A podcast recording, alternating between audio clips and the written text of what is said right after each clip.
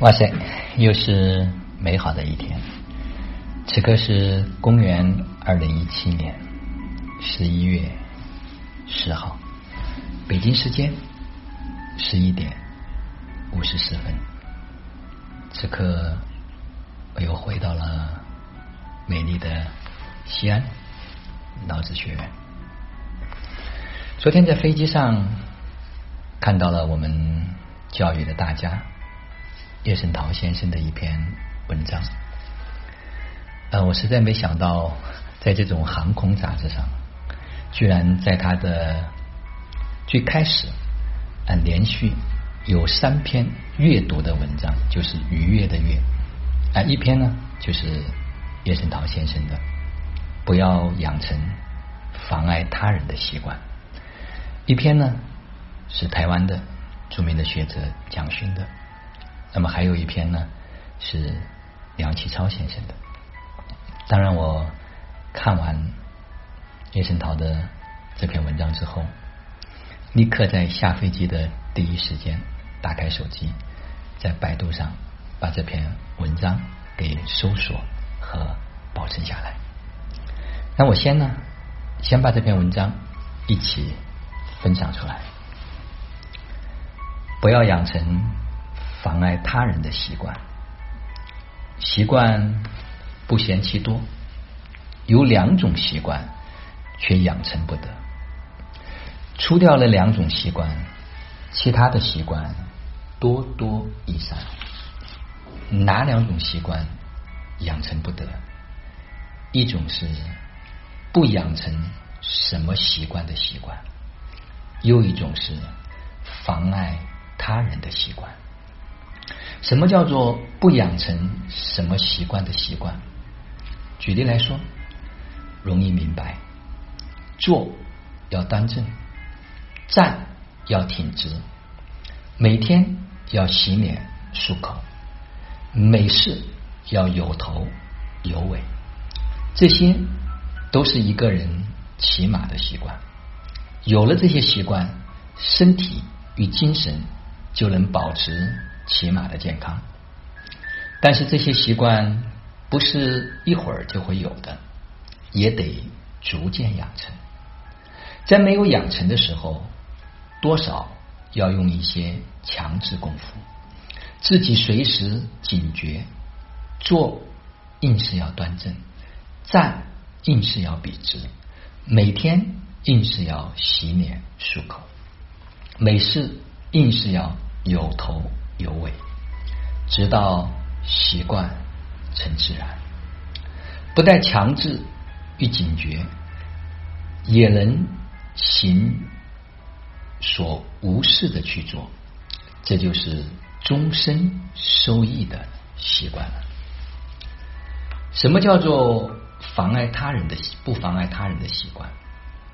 也可以举例来说，走进一间屋子。砰的一声，把门推开，喉间一口痰涌上来了，砰的一声吐在地上。这些都好像是无关紧要的事儿，但是很关紧要，因为这些习惯都将妨碍他人。屋子里若有人在那里做事、看书，他们的心事正集中，被你砰的一声。他们的心事扰乱了，这就受你的影响。你的痰倘若有些传染病菌，噗的一声吐在地上，这些病菌就有传染给张三或李四的可能。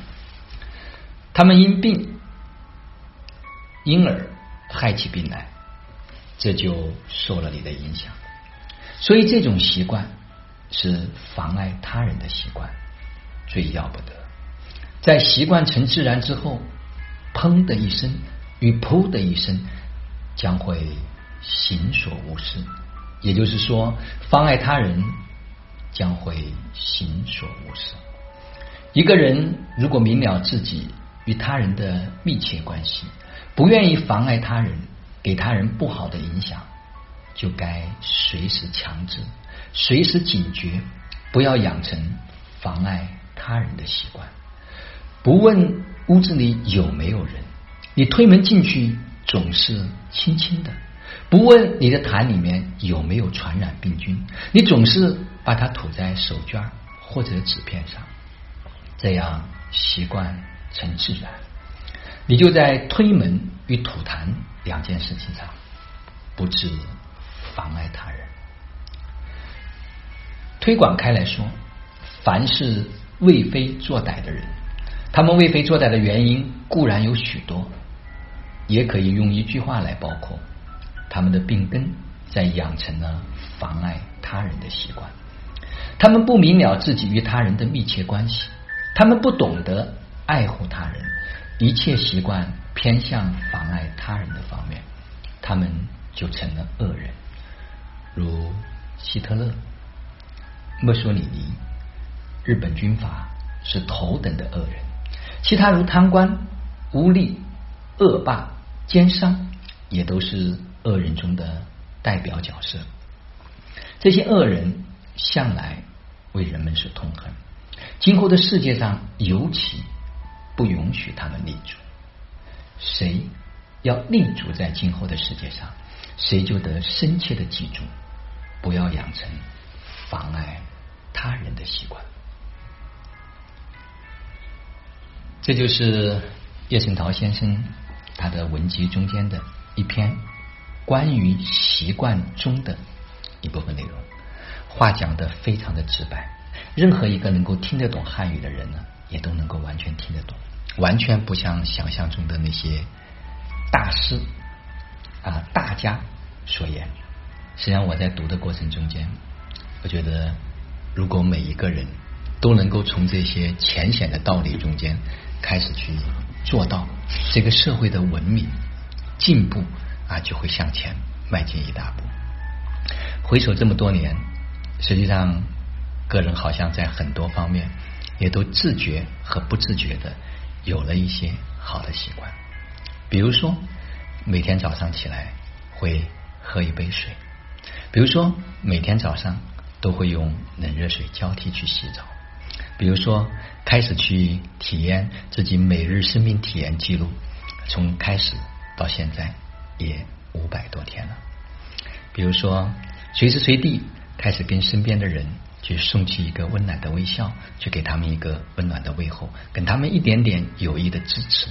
就像昨天晚上跟那个滴滴司机在聊，如何让他在开车的过程中间去避免。得那种职业的病，比如说做月亮日，一做就是十几个月，不管别人冷嘲热讽、理解或者不理解，所以在生活过程中间，比如说每一次停车的时候，我总是会选择一个可能让别人会感觉更宽敞、更舒服的位置，这好像都自然不自然的在生命中间。开始去前行，所以看到这篇文章特别的有链接，也非常的有感觉，愿意跟他分享出来，分享给更多的人。如果我们每一个人都能从自己开始做起，能够引领我们的孩子从小也能养成这两种习惯，我相信一定会终身受益。我记得曾经有一位老师朱校长在。啊，我们学超越冥想的时候，他讲过一句话：好习惯养你一生，坏习惯你养他一生。啊，我印象当时也比较深刻，所以也就从那个时候开始，啊，我和我太太的超越冥想，我们一天都没有中断过，啊，一直把它坚持下来，也成为生命中间非常有趣、非常有益的一种修行和修炼。好了，今天的分享就到这里。希望每一位家人有缘的也都能够去养成更多能够支持我们生命成长的好习惯，而把这两种不该养成的习惯把它去掉。就让我们每一天、每一刻、每一分、每一秒都活在爱、喜悦、自由和感恩里。